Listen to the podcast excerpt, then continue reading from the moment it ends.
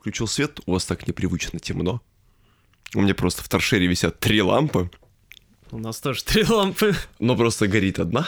Три горит. Три? Раз, два, три. Ну, какие-то у вас слабенькие, у меня прям три, и комната Ну, да, да. они- белая просто. Ну да, да.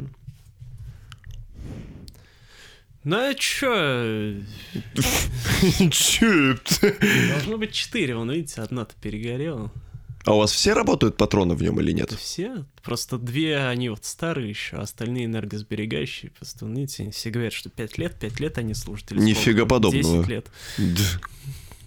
Нифига подобного. Они даже года не доживают многие Ну вот, да, что-то в итоге они все сгорят. на работе. Да.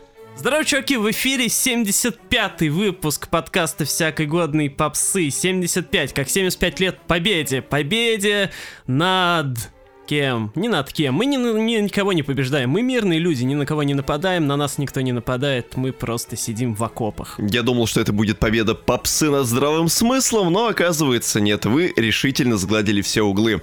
Я знаю, что среди наших слушателей точно есть те, кто нас не любит. Но есть те, кто нас любит. Так вот, те, кто нас любит, обязательно покажите наш подкаст всем своим друзьям, родственникам, собакам, там, коллегам по работе. И следующее сообщение для них. Читайте нас во всех многочисленных сообществах, где мы пишем, читаем, говорим, показываем и, я не знаю, изображаем из себя черт пойми что. А именно, канал в Телеграме, сообщество ВКонтакте, Естественно, канал на Ютубе, если вдруг забыли о том, что когда-то мы писали вообще-то видеообзоры, да. Ну и также слушайте наши подкасты на многочисленных платформах. Ой, все заново. Яндекс Музыка, Apple, SoundCloud, ВКонтакте, а еще мы вещаем на Spotify. Да, так сказать, скандинавское лобби захватило нас и в этот тоже, в этот, в этот степь, скажем так. Отлично. Сегодня, как всегда, рассказываем вам о том, что вышло за последние недели, потому что, конечно, мы вам обещали, что будем выходить регулярно, ну, мы, в принципе, и держим обещание. Регулярно я выхожу только из дома на работу, пока на Регулярно, момент. знаете, это и один раз в год тоже, поэтому никаких претензий. Ну, вообще, да. Там, где прослеживается четкая стабильность, какая-то регулярность, там есть регулярные выходы нашего подкаста.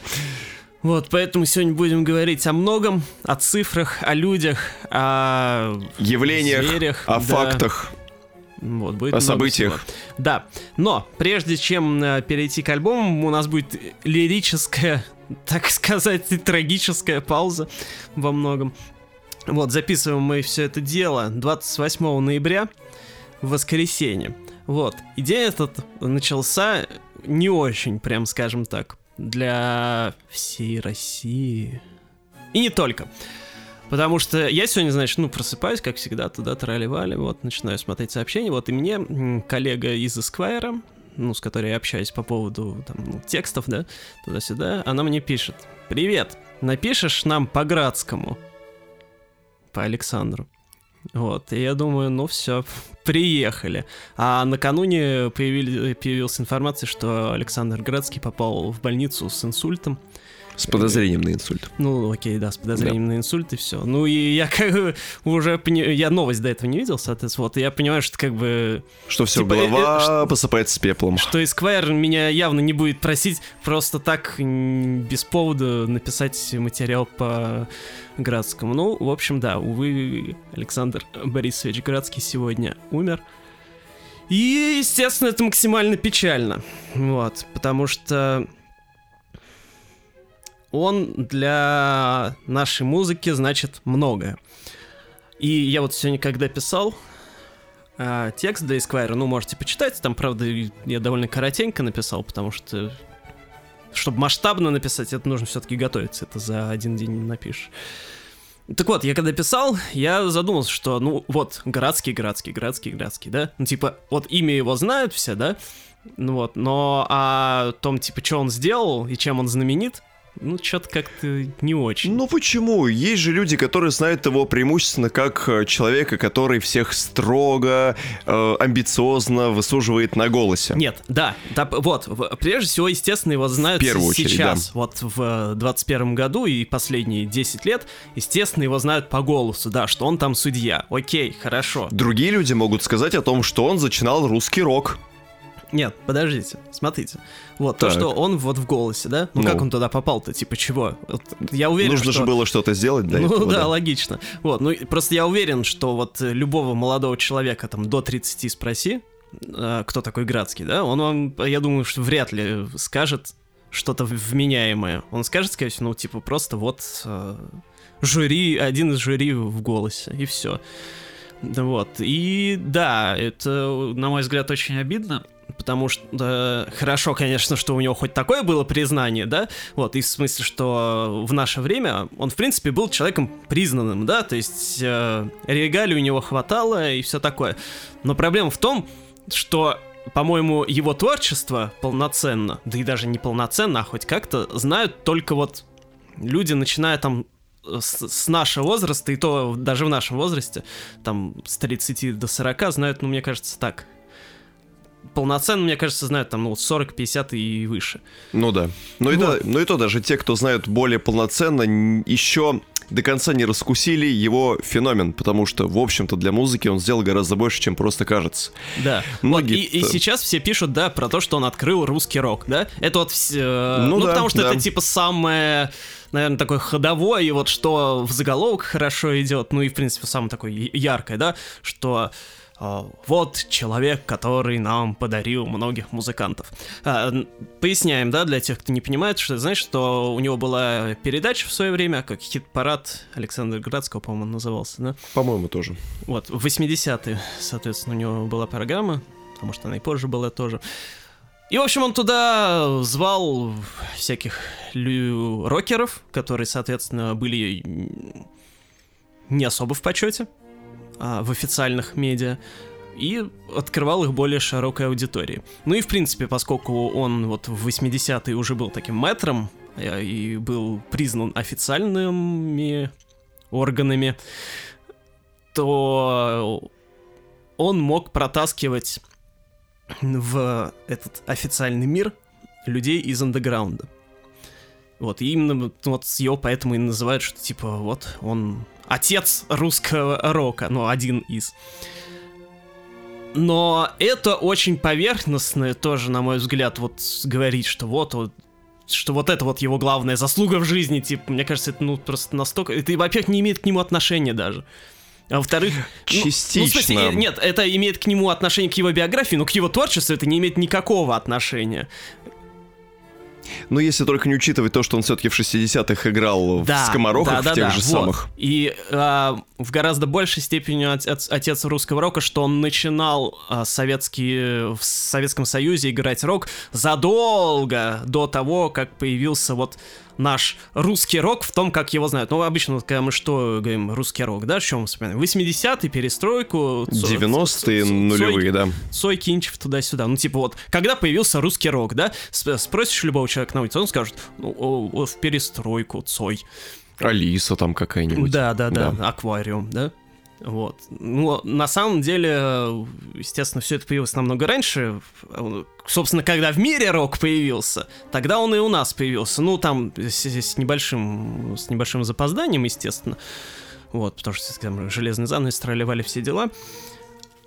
А, Но в 60-е, в середине, когда Битлз уже гремели по всему миру, у нас, кому надо, о них уже тоже все знали, и прогрессивная молодежь, ну, по крайней мере, в крупных городах, естественно, не в таком масштабе, как на Западе, но тем не менее, они уже начинали им подорожать и начинали что-то делать свое, и вот одним из первых, собственно, был и Градский. Вот. Википедия утверждает, что он был в третьей по счету рок-группе, возникшей в Советском Союзе, а, но мне кажется, сложно, это условное весьма число, что сложно подсчитать, какая она на самом деле была по счету. В общем, в Скифах он играл в Скоморохах, но вот Скоморохи это, наверное, самая его значимая группа. Он там с Буйновым, кстати, играл, Буйнов оттуда вышел. Ну, он еще и в славянах играл. Славяне. Ну вот и то, что Градский в 60-е и в 70-е, когда рок был вообще совсем в подполье, то, что вот он все это делал, на мой взгляд, это тоже не главное в его творчестве. Вот. То, что, на мой взгляд, главное, что он делал, это то, что вот он в 80-е фигачил свои супер-мега-экспериментальные пластинки. И еще, естественно, не будем забывать, что он в эстраде там много всего сделал, там в том числе две одни из лучших советских песен, которые вообще когда-либо был, были написаны, спел, это, на мой взгляд, естественно.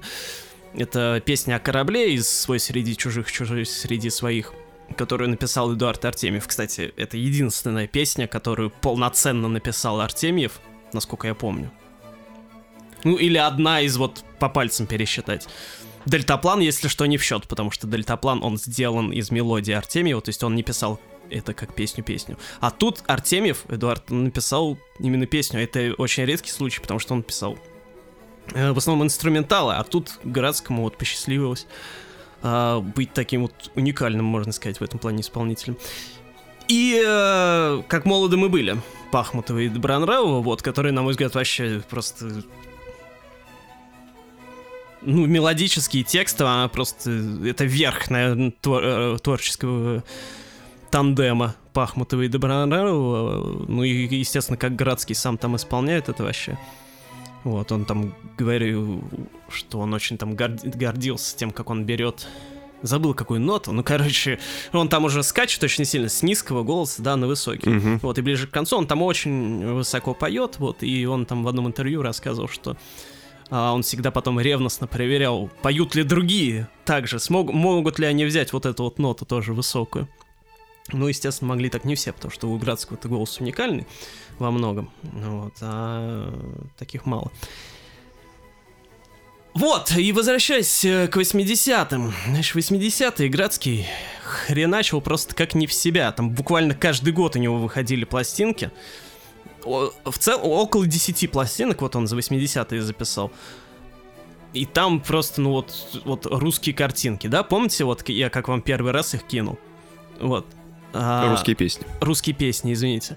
Картинки, да, это у, у Ариэля. Пинка. Да. Забыл я сказать, да, вот э, мое какое было отношение к Градскому до нескольких лет назад, я э, как бы знал, да, что он существует, вот да, просто знал, что он есть, вот, человек. Вот, а потом первое э, конкретное воспоминание у меня о нем, а я помню, какой-то телеконцерт был, и там он исполнял uh, Let It Be, Beatles кавер, вот, только, ну, с каким-то, с русским текст, короче, какой-то переиначенный Let It Be с русским текстом, но при этом именно Let It Be там пелось все равно. Вот, и я-то, поскольку был таким рокером, юношей, максималистом и так далее, вот, мне показалось, что, типа, вот, что какой-то, что поет, что ему вообще, пошел вон, вот.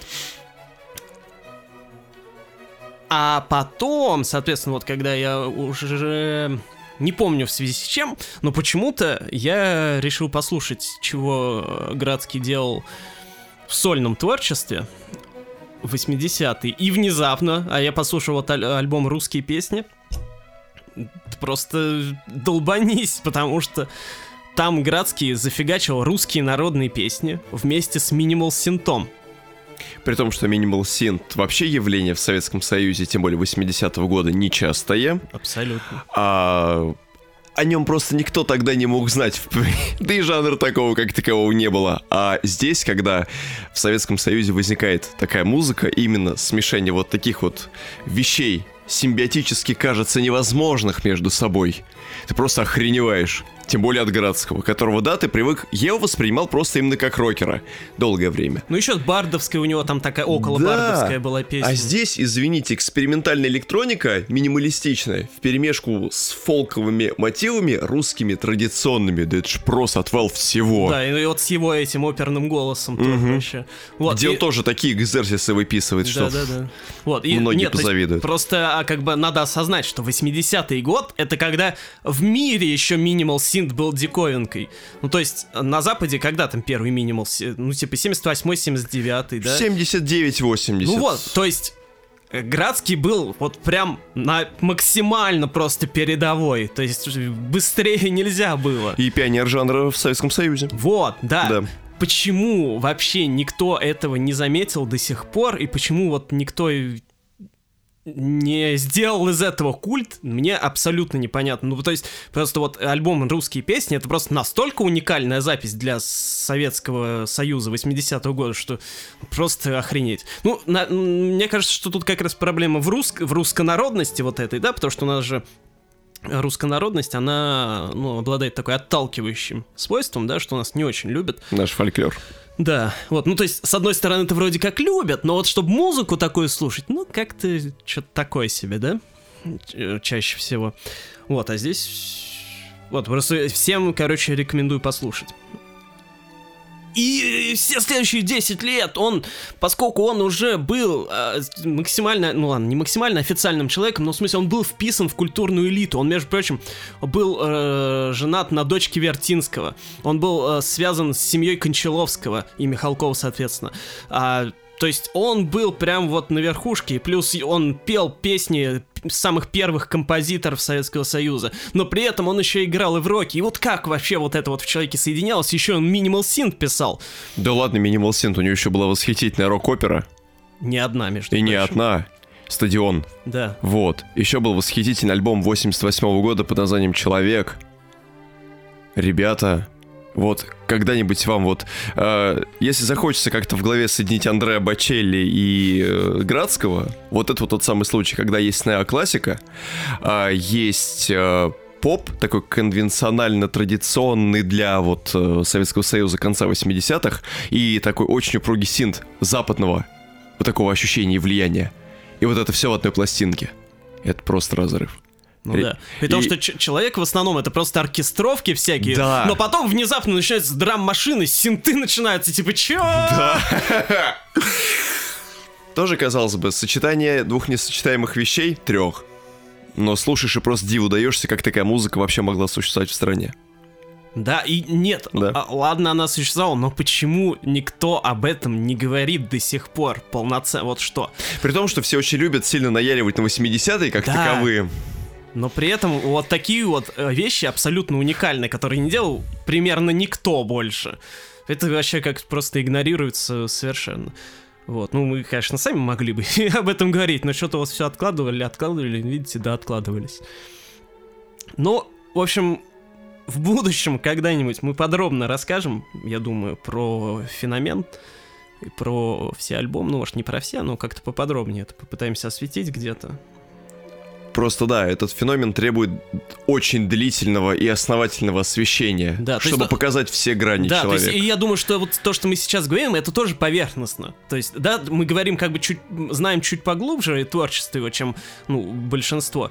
А, но при этом я думаю, что там на самом деле еще больше граней, чем нам сейчас кажется. Если мы даже смогли откопать две неочевидные грани, которые нас поразили в самое сердечко. Да. Вот, поэтому, естественно, потери очень грустные. И грустные в том плане, что он сам... Ну, наверное, он где-то рассказывал, конечно, у него книги выходили, вот, но просто, что он больше не сможет нормально рассказать вот о том, что он делал, а, соответственно, смогут рассказать только его какие-то коллеги, которые это все намного хуже знают. Вот, поэтому... Вот. Ну, как обычно, в общем, не ценим э, пророка в отечестве своем. Ну, что поделать. Переезжаем к пророкам в другом отечестве. Ох, так. Едем, естественно, в Англию, как всегда. В 30-й раз, можно сказать. А, С чего даже начать? Я не знаю. Ну давайте с каких-нибудь неочевидных вещей. Есть ли какие-нибудь исполнители, которые за прошедшие там пару-тройку недель поразили мировую общественность настолько, что заставили о себе говорить всех, включая нас? Да, есть такая одна дама. И это не Тейлор Одна? Свифт, к сожалению. Одна. Через А. А, Одна. в общем, да, мы говорим про госпожу Адель, которая выпустила свой альбом 30. И он не 30-й, кстати, в ее дискографии. И ей даже не 30 лет. Да, обман просто везде абсолютно. Альбом четвертый в ее дискографии, и... э, Ну, кто такая Адель, естественно, уж точно, я думаю, не стоит рассказывать. Она, ну, без преувеличения сегодня одна из главных певиц современности. И мало кто себе может позволить делать такие большие перерывы между альбомами. В 6 лет. Да.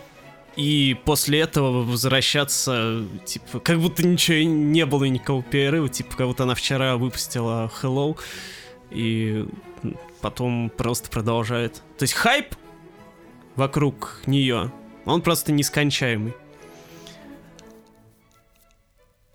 И, естественно, этот альбом ждали до хрена.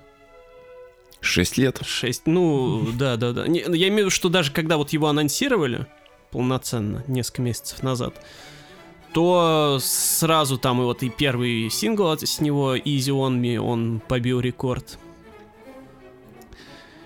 И все, естественно, просто сразу поняли, что да, это один из главных альбомов осени, все дела. Как э, вы относитесь к Адель кратко? Расскажите. В одно предложение или можно из хотя бы там 3, 4, 5? Ну, сделайте 5. Считайте только. Хорошо. Не больше 5. Не больше пяти. Я могу уложиться в пять приложений. Я даже могу уложиться в одно приложение. Да. Мое отношение к Адель. Адель переоценена. Точка. Это все, что я могу сказать. А, у нас есть действительно такие исполнители, которым можно выпадать из обоймы, но они за всю свою жизнь натворили столько хороших делов, и вокруг них может продолжать твориться какой-то культ значимый, и чьи альбомы можно ожидать в какой-то неведомой перспективе. Например, Рианна. У Рианы много хорошего всего. Сколько лет она не выпускает, либо выпустит ли она хоть что-то, неизвестно. Но это тот исполнитель, к которому у меня нет претензий, потому что в ее творчестве было кучу охрен... охрененных вещей. У Адель, ну, я, наверное, покажу слишком поверхностным, но кроме какого-нибудь Rolling in the Deep, мне не запомнилось активно, в принципе, ничего. И я не понимаю, почему все вокруг нее машут крыльями и вообще строят из этого какую-то священную корову. Я, я до сих пор не понимаю, она уже сколько функционирует? Лет 10, наверное, последние? С 2008 С 2008 даже уже больше 13. А я до сих пор не понимаю, в чем соль и в чем прикол. Ее А- как А знаете, в исполнителя. чем сол, соль? В соуле, потому что она поет соул. А соул это душа. Да. Дело в душе. Вы просто такой жанр не любите, поэтому... Какой жанр? Какой жанр? Соул, вот это вот все старинное R&B, вот это вот вся псевдо-черная музыка, переиначенная женщиной белой из Англии, которая еще и Ой, поет знаете, за а, псевдочерноту нас любят все сигать. Сделаешь blackface, и все. И тебе сказали, а ты черным подражаешь, иди делай свою белую музыку, белая женщина. Ну, я, да, я, честно, до сих пор не э, Вот. понимаю, как Адель не, не отменили, но ладно. Не ровен час. Да. Нет, я лучше отношусь к Адель, потому что мне нравится и 21 альбом, и 25 тоже, опять 25. И 27. 28, наверное, может быть, вам нравится Вот, альбом я вот 29. просто перед э, тем, как 30 э, послушать, я послушал... и- 29 предыдущих альбомов. Я послушал и 21, и 25, вот, и, в общем-то, убедился, что, во-первых, 21, ну, он почти весь хороший. Ну, ладно, ну, короче, там хватает э, крутых хитов, и То есть, погодите, можно сказать, что вы послушали 46? Да. Вот. А 25, он, конечно, похуже, вот, но все-таки там тоже есть э, много чего интересного. Что странно, потому что 25 это больше, чем 21. Да, но я не могу сказать, что Адель какая-то прям моя вау любимая певица, потому что, конечно, мне тоже вот ее вечное страдание, оно не очень близко, ну, как могли уже понять за предыдущие 74 выпусков, что нам обоим вот эти вот э, страдальческие песни не особо по кайфу. Вот, но у нее они хотя бы вот на этих двух альбомах были сделаны, на мой взгляд, в большинстве случаев классно. Но с альбомом 30 все намного-намного сложнее. Меня напрягли сразу же рецензии западных критиков, которые вышли перед э, релизом. То, что все они на перебой кричали «Это лучший альбом Адель! Это самый личный альбом! В нем вся она. Когда я слышу сочетание вот этих предложений в одном тексте, мне сразу же хочется послушать и перепроверить эту информацию. Да. На ну, самом деле такие вещи скорее напрягают. Да, потому что по опыту, когда западным критикам что-то очень нравится массово, и когда они пишут вот эти вот вещи про личный альбом, и в итоге получается абсолютная хренотень. Подтверждений тому миллион. Слушайте во всех предыдущих подкастах. Ну, не всегда, конечно, но тем не менее. И 30 оказался ровно таким же случаем. Потому что на протяжении, сколько там, 11 песен? 12, 12. На протяжении всех этих песен Адель очень долго страдает, потому что несколько лет назад она развелась, и развод оставил в ее душе очень сильную рану. Она не знала, как жить дальше. Она начала думать, что брак и отношения это вообще не для нее. И как же жить дальше, она не понимала. А еще у нее родился сын от э, бывшего мужа. Ну, то- Такое иногда бывает. да. И она хотела рассказать своему сыну, как же она жила в эти годы и как ей было плохо. И именно об этом и рассказывает нам альбом. То есть история-то, в принципе, нормальная. Окей, мать, ты если хотела сыну рассказать, ты бы тогда ему записал просто голосовое в телегу, и все. При том, что одна из песен, как это, My Little Love, третий по счету на альбоме, это, в принципе, почти и есть голосовое, в котором, во-первых, там и сын ее болтает что-то, и она болтает, и сопли жует в буквальном смысле. Она реально рыдает в этом треке. Она рассказывает всю эту историю того, как ей тяжело, как ей тяжело быть матерью, что она справится и все такое прочее. Также звуки каких-то автоответчиков, что-то еще, опять все монологи, диалог с сыном, вот это вот наслоение всего, и потом в конце какой-нибудь там пронзительный спокин-ворд, который расставляет все точки над «и» и заставляет нас начать сопереживать этому человеку. У тебя денег до хрена. Ты, ты можешь вообще, в принципе, Не переехать? в деньгах счастье, вам скажут. Да, вы что? А вы попробуйте без денег детей растить. а? Вот-вот.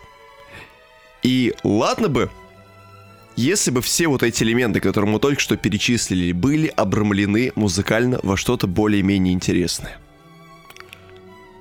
Но этого не происходит. Этого и не произойдет.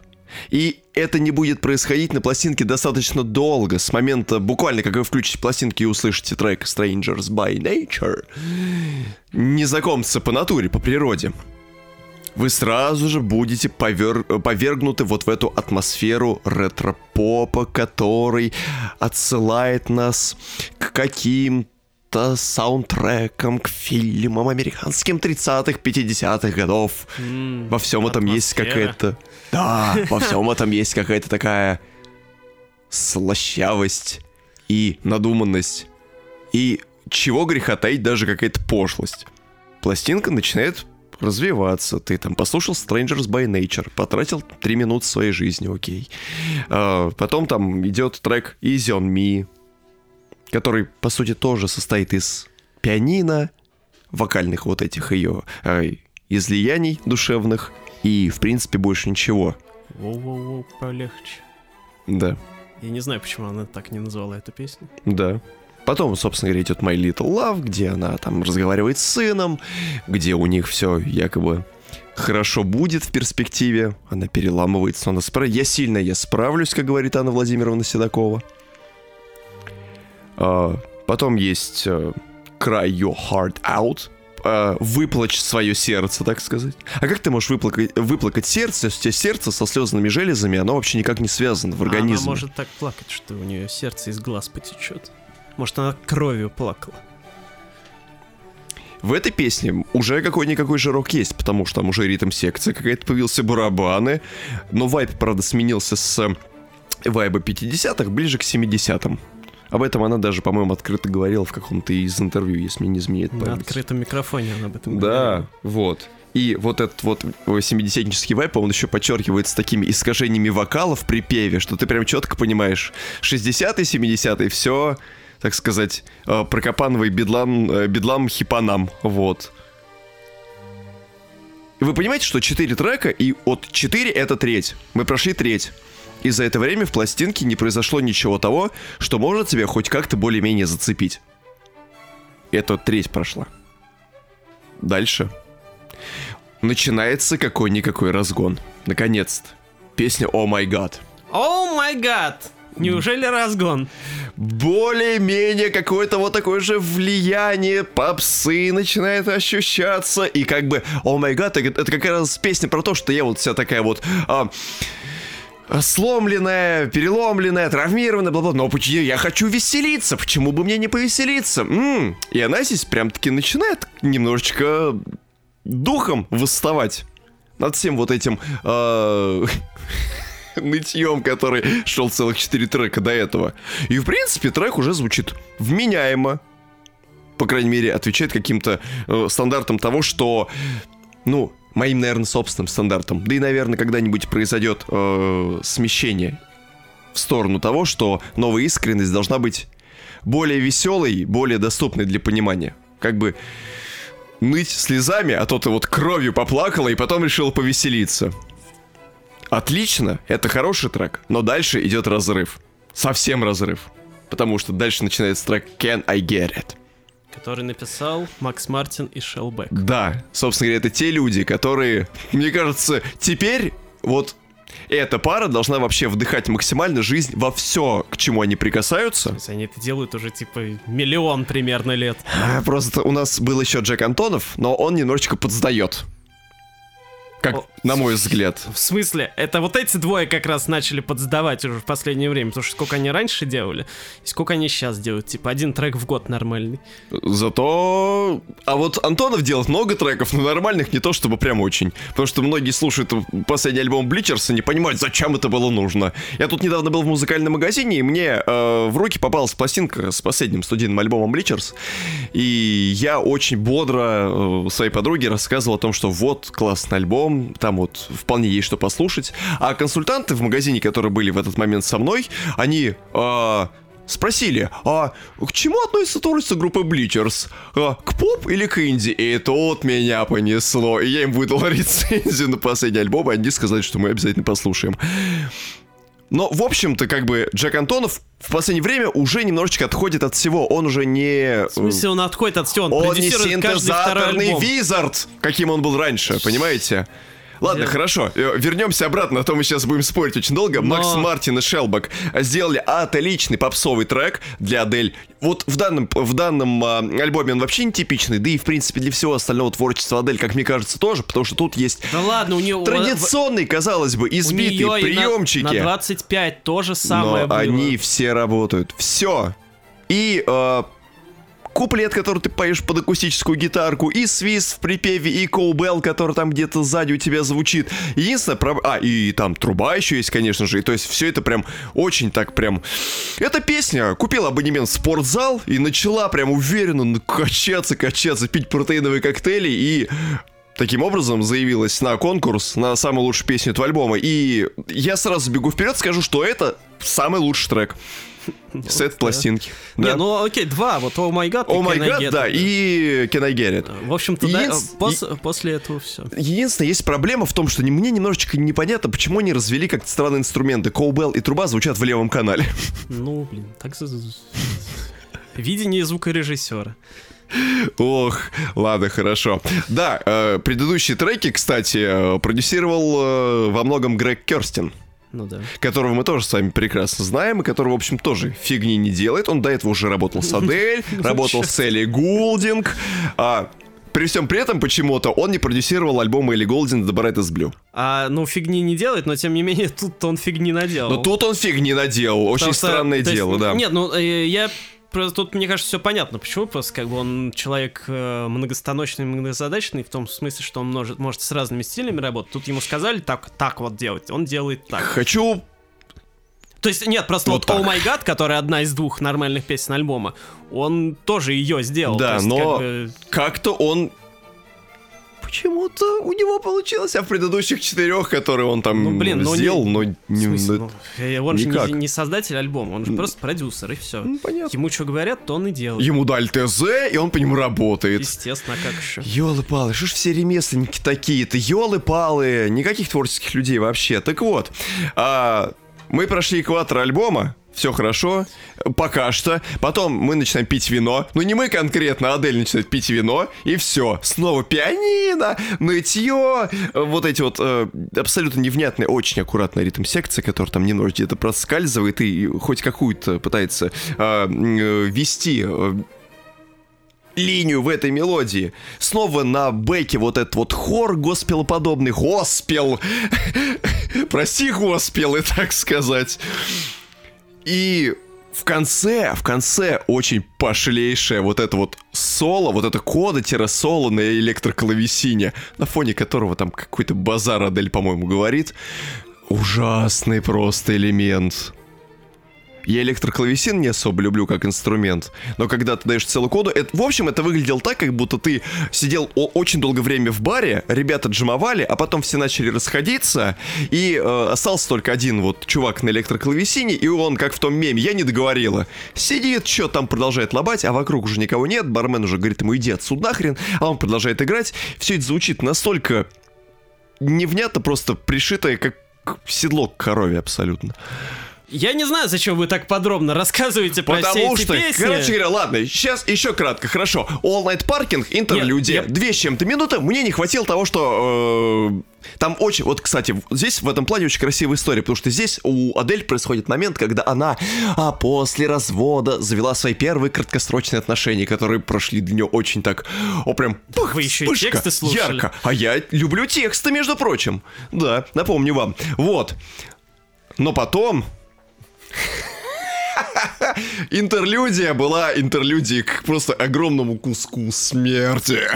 Я не знаю, зачем вы все это подробно рассказываете, когда можно просто сказать, что весь альбом, за исключением двух песен, представится одно м- большое серое пятно из вот этих вот одинаковых, однотипных песен, которые ничем не выделяются. Но особенно ничем не выделяется. Последние Ну, четыре Ну, трека. окей, да, последние четыре это вообще смерть. Просто. При Во-первых. При том, что э, вот то, что это смерть, отмечают, окей, а в основном отмечают, что это последние три, почему-то вот Woman Like Me, которая Который тоже входит в этот Да, же список. почему-то ее выделяют, что она типа не входит. Так вот, вот этот вот треугольник смерти или Квадрат квадрат, смерти. смерти, ее выделяют даже те, кому альбом понравился. Что типа концовку альбома вообще. Ну то есть да, нет, смотрите. А Женщина развелась, ей тяжело. Она завела какие-то там краткосрочные отношения туда-сюда. Ну, сейчас она нормально живет. Нет. Нет. Она похудела, у нее новая жизнь, губы себе накачала. Ну так и спой об этом. А Сделай трек. губы? Я накачала себе губы. Нахрена ты в конце вот это вот болото разводишь? И мало того, что это болото, болото, каждый трек почти, там длится по 6 минут. Да, нет, ну вот, вот песня, вот э, я не помню, какая это 25 песня, потому что они абсолютно одинаковые. Да. По-моему, в Loved, там она поет, по-моему, под од- чуть ли не одно пианино, и там все время повторяются эти Это- пианинные партии, там просто какой-то Да. в транс входишь уже. Есть такое дело. И пианино, и бэки с госпелом, и какая-то вот эта ритм-секция опять, и оркестровочки вот эти, и опять эта атмосфера солнечной Америки 30-х, Да 40-х, какой 50-х, солнечный, 60-х. дождливого американского пригорода, где еноты едят на помойках и съедят себя, потому что ты развелась. Именно так. По-другому описать вообще нельзя. Честно. Ну вот, я не понимаю, как хватает терпения людей слушать эту пластинку целиком. а я Просто знаю, что есть такие. Я не я сухарь! бесчувственный. Я понял, когда женщина хочет веселиться раз. Я понял, когда у нее появились краткосрочные вот эти вот отношения. И ей стало в этот момент хорошо. И она воспряла духом. Все нормально. Но зачем потом? Женщина, как я. Там все заканчивается, что есть там строчка Man Like You. А, все. И потом ты просто начинаешь умирать целых 25 минут. Ты до этого умирала полчаса. Теперь опять начинаешь умирать. Зачем нам нужна вот эта звуковая панихида? Я не знаю. И всякий раз, когда мне говорят, что Адель, голос поколения, и все там завязано на текстах и на голосе. Надо все это оборачивать в такую обертку, чтобы это звучало в комплексе красиво. У тебя может быть, ты вот может быть Александром Градским, например. Вот я, кстати, хотел привести. Вот, вот смотрите, вот у нас э, Александра Пахбутова и Николай Добронравов написали, как молоды мы были. Я, когда слушаю эту песню, у меня слезы на глаза наворачиваются.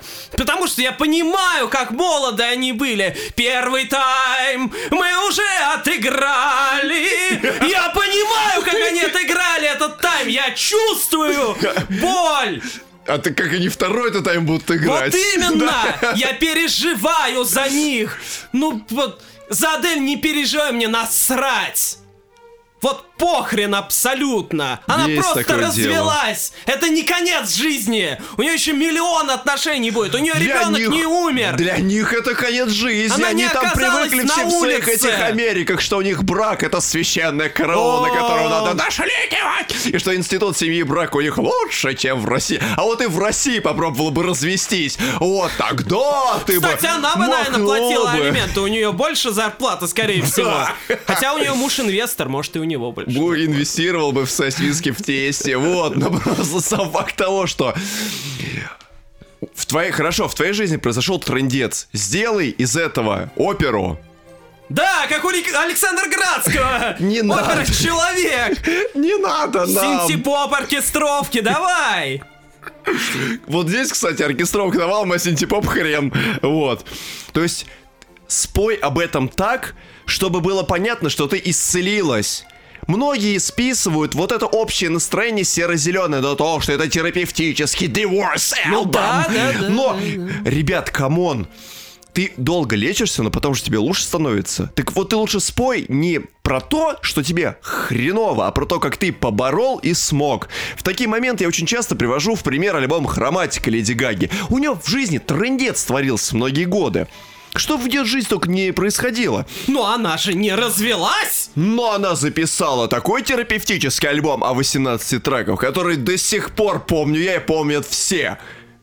А это тоже терапевтический альбом. Ну и да, мало да, того, что да, в нем да. еще и драматургия внутренняя, такая же, как у Адель. У Адель же ведь тоже там все по полочкам раскидано, там четкая хронология событий, которые происходили в ее жизни. Ты возьми и расскажи это так, чтобы...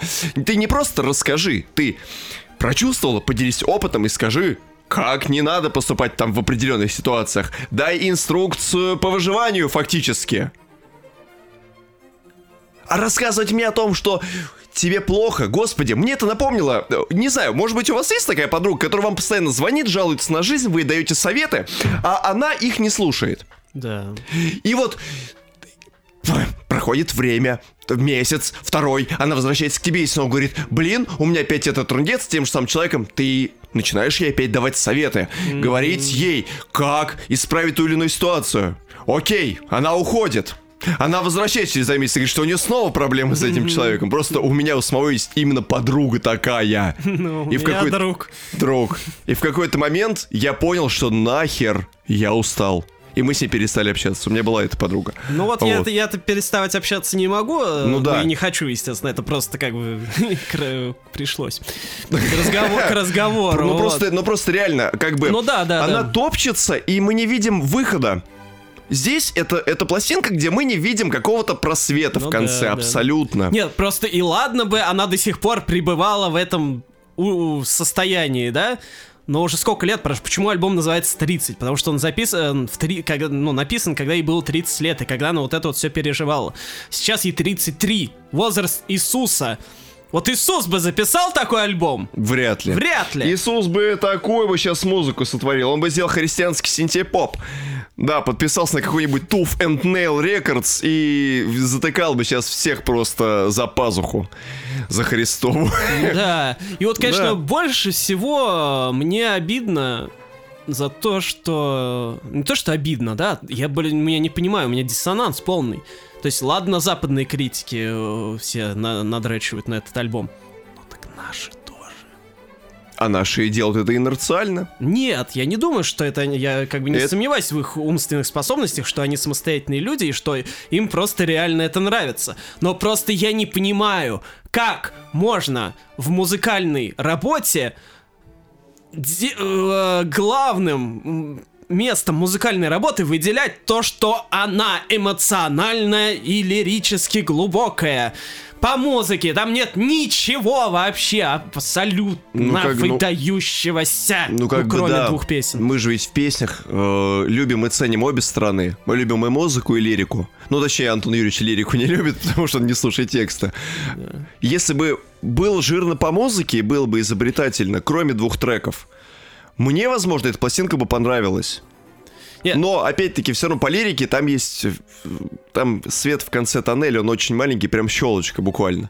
Не, я могу, я мог бы понять, если бы вот люди писали, что да, альбом удался лирически, альбом удался эмоционально, типа атмосфера создана правильная, но да, музыка там, ну, не очень. Ну, типа такой вот се- серединка на половинку. Типа мне альбом понравился, но прежде всего за счет вот э, сюжета, скажем так, да?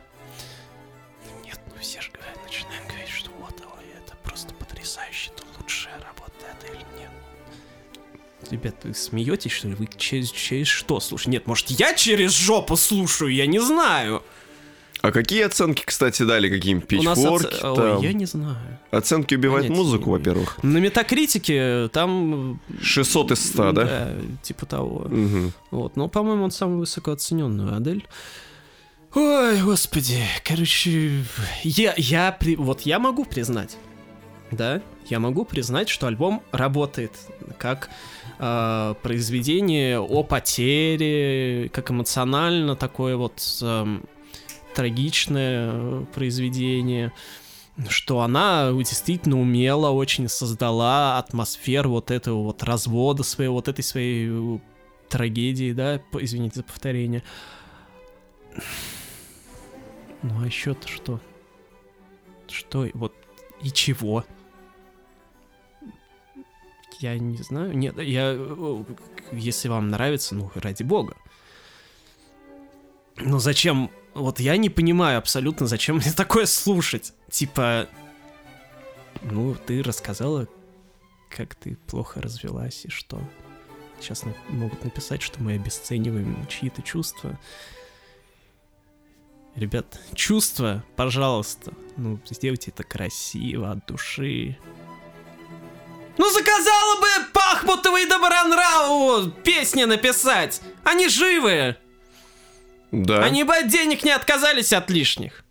Тем более тех, которые ты им можешь предложить. Да, Вообще было бы, кстати, идеальное сочетание Добронравов, Пахмутова и Адель. да. Это Было был бы бы, нормально. конечно, прям взрыв. Кабачка. по носам в коляске. Ладно, давайте двигаться дальше, потому что после Адель я послушал группу Менты с вокалистом Жала. М, как говорится, fuck the police. Да, ладно, на самом деле не группу Менты, конечно, а просто Жало. Как говорится, fuck the police. I prefer Sting solo albums. Короче, Стинг выпустил свой новый, я не знаю, какой по счету альбом, явно не четвёртый. 614 Да, да, да. Потому что вообще-то он достаточно производительный, Да, господин у альбом нас. называется Bridge. The Bridge, извините. Единственный мост, тот самый. Так. Э, Вот. И после Адель он мне зашел вообще на ура. Я не знаю, может, если бы я его послушал, типа, отдельно, э, я бы не упал в эту эмоциональную яму от Адель, а я Адель послушал раза три подряд, потому что мне нужно было рецензию писать. Но Стинг меня спас. Он как оса влетел в... Нет, как пчела даже. Как пчела. Как пчела влетел в мою комнату, ужалил, умер, но спас мне жизнь ценой своей. Жизни. Будем надеяться, что желаем Стингу всего самого лучшего и долгих лет жизни. здоровья. Чтобы вы понимали, Стингу 70 уже. Блин, что-то много.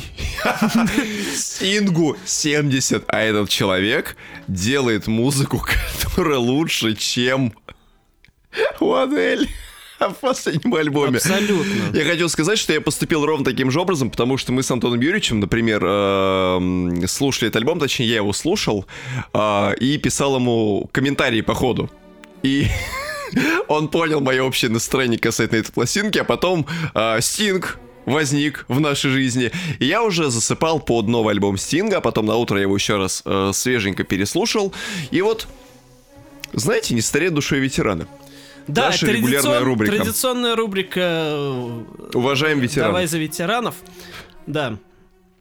В общем-то, это классический альбом, из, когда мы вот уже много раз тоже... Это, это подрубрика. Подрубрика «Музыка для состоявшихся и состоятельных людей». И Стинг, он, в принципе, как Кузьмин, как Александр Иванов, кто у нас там еще, Лепс, да? А, Леонид Агутин. Агутин, да. Вот Максим Леонидов, делает... человек, который делает музыку для взрослых людей, взрослую, собранную, специально ориентированную на тех, у кого средняя зарплата выше 80 тысяч рублей в месяц, и кто может позволить себе ходить в перекресток, а не в магнит. Ну, кстати, да. Да. Это вот ровно музыка, но это для нас, в общем как раз музыка, вот.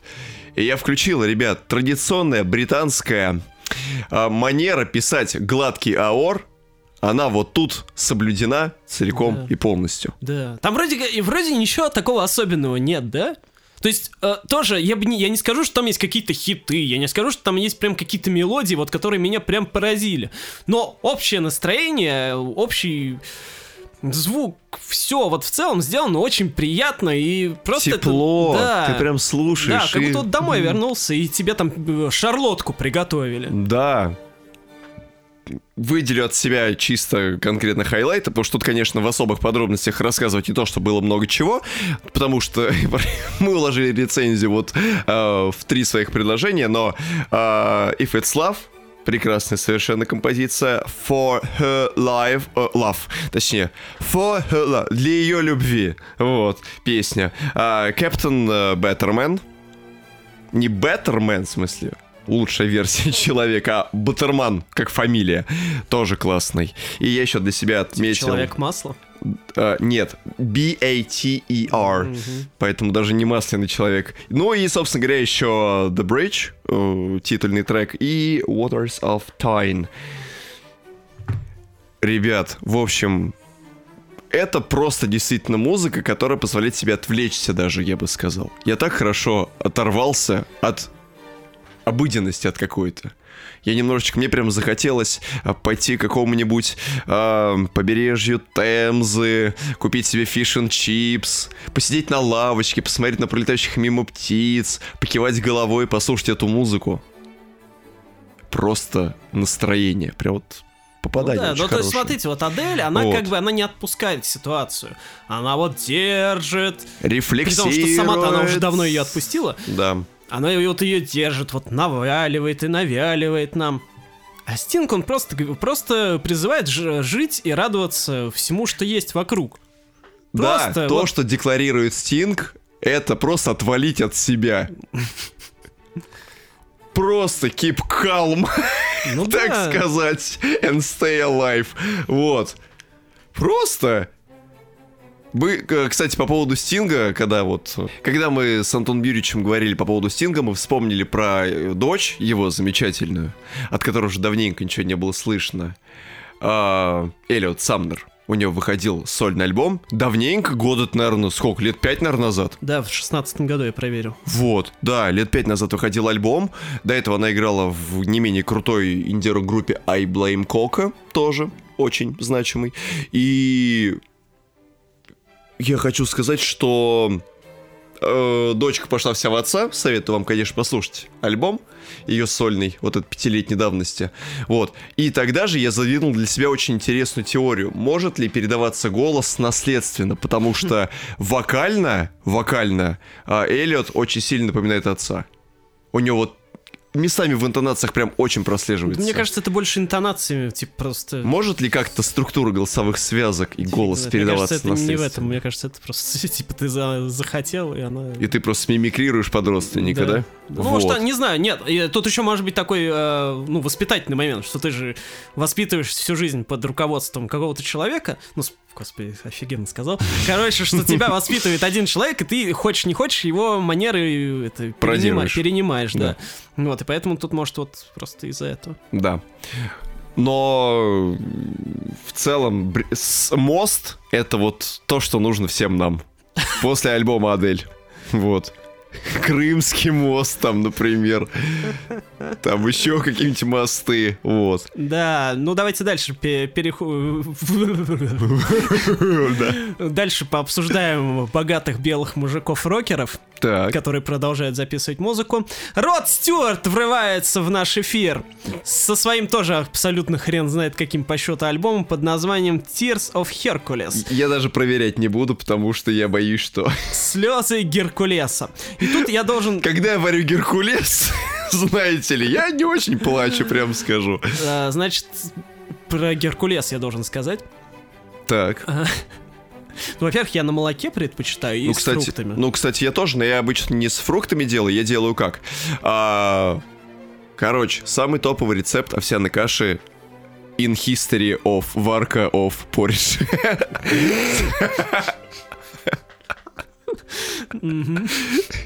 Смотрите, короче, берете молоко, лучше пожирнее, 3,2, 3,4, 6 Ну.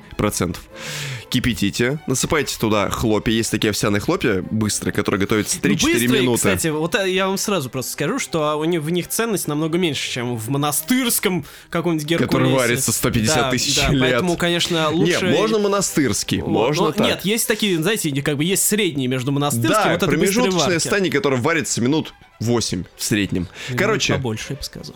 Ну, я обычно 10. больше, да, вот 10. Короче, или 10, ну, от 4 до 10 минут. Если хотите совсем бороться, покупайте монастырский, варите 20 минут, и будет вам вообще такое калорийное, витаминное счастье, и все ваши эти самые Белковые. медленные углеводы, они будут при вас. Так вот, а, в молоке все дело варишь, потом отдельно в тарелочке разминаешь банан, потом выкладываешь туда кашку, сверху столовую ложку арахисовой пасты, хренак, а лучше две, и все дело смешиваешь и ешь.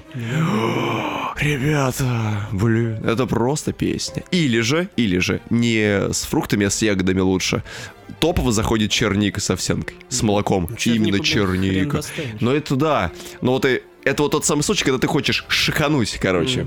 А, покупаешь э, контейнер черники, варишь также на молоке, и туда прям черничку, а еще можно маслица добавить сливочного. Ну, И черничку туда хлоп-хлоп-хлоп-хлоп. И вот это все вместе, вот этот вот вкус черники, а, сладкий, ненавязчивый, и вот эта вот а, нежная кашка овсяная на молоке, соответственно. Можно чуть-чуть пересахарить или добавить меда, по желанию. Мёд, если да, кто-то... или сгущенку. Или сгущенки, но лучше меда. Вот. ну с медом, да. Да, и это прям максимально то, что нужно каждому Мгм. из нас каждое утро, наверное. Ну, кроме яичниц, я думаю. Вот. Да, так вот, про Геркулеса. Короче, я... У меня проблемы со словом Геркулес. Почему? А я потому что в детстве был фанатом э, Древней Греции. Вот. Сборной. Да. А по метанию диска. Поэтому вы и диски собираете, да? В большом количестве. Значит, смотрите, я был фанатом Древней Греции, ну, мифы, все дела, плюс я смотрел, соответственно, сериалы «Удивительные приключения Геракла» или «Странствие», забыл, и «Зена, королева воинов», соответственно. А в этих, в обоих сериалах, ну, они, естественно, происходят в Греции, как известно, но при этом там уже есть римляне. И если кто вдруг не знает, римляне там всегда были злодеями, которые выступали, ну, против Зена в основном. В основном они в Зене фигурировали. В Геракле что-то, по-моему, как-то не особо. Вот. И поэтому Римская империя, ну и республика, они для меня с детства ассоциируются с чем-то плохим. Помимо того, что они фигурировали плохими в э, этих самых сериалах, так еще и мне всегда казалось, ну я в принципе до сих пор так считаю, что вся вот римская мифология это просто, ну, тупая вторичность, копирка и подделка. То есть это не настоящая мифология, потому что настоящая это, естественно, Греция. А, а вот эти вот все названия, типа Геркулес, а не Геракл, меня просто они выводят из себя. То есть, когда называют Геракла Геркулесом, у меня просто это самое... Пукан бомбит. А с другой стороны, у них очень классные божества у римлян. Нет, у них, да, у них Боги как у бы- них топовые. У них прикол в том, что там много дополнительных еще появилось, конечно. персонажей. А, Хотя в Греции на самом деле тоже все не ограничивалось теми, ну, кого, кто самый попсовый, кто самый известный. Но в Риме, естественно, да, там под конец существования. Там ну, только- не- точнее, не под конец существования, а вот э, под э, момент, когда христианство туда массово вошло, естественно, там уже богов было намного больше, чем в греческом пантеоне. Это длинное предисловие к, новому альбому Рода Стюарда э, «Слезы Геракла» или Да. «Слезы овсянки». Вот это вот соплюхи, которые образуются да, во время приготовления Да. муцин улитки. Рода Стюарта я очень уважаю, как я уже многократно говорил в наших и видео, и в подкастах, как альбом «Камуфляж», какого 85-го, по-моему, года. По-моему, да. И, э, Это просто вообще, просто, ребят, вы послушайте, вы упадете. Ну ладно, вы, может, вы Я не его пару упадете. недель назад переслушивал, О, класс. кстати. Вот, это я просто фанат такого вот этого вот восьмидесятнического аора упоротого. Вот, вам это, конечно, может и не зайдет, но все равно рекомендую. Вообще в моей жизни стало как-то очень много рода Стюарта за последнее время, потому что сначала у нас был стрим по Александру Иванову. Да. Вот. Альбом у Александра Иванова аж два раза в этом году выходил. Кстати. Один и тот же.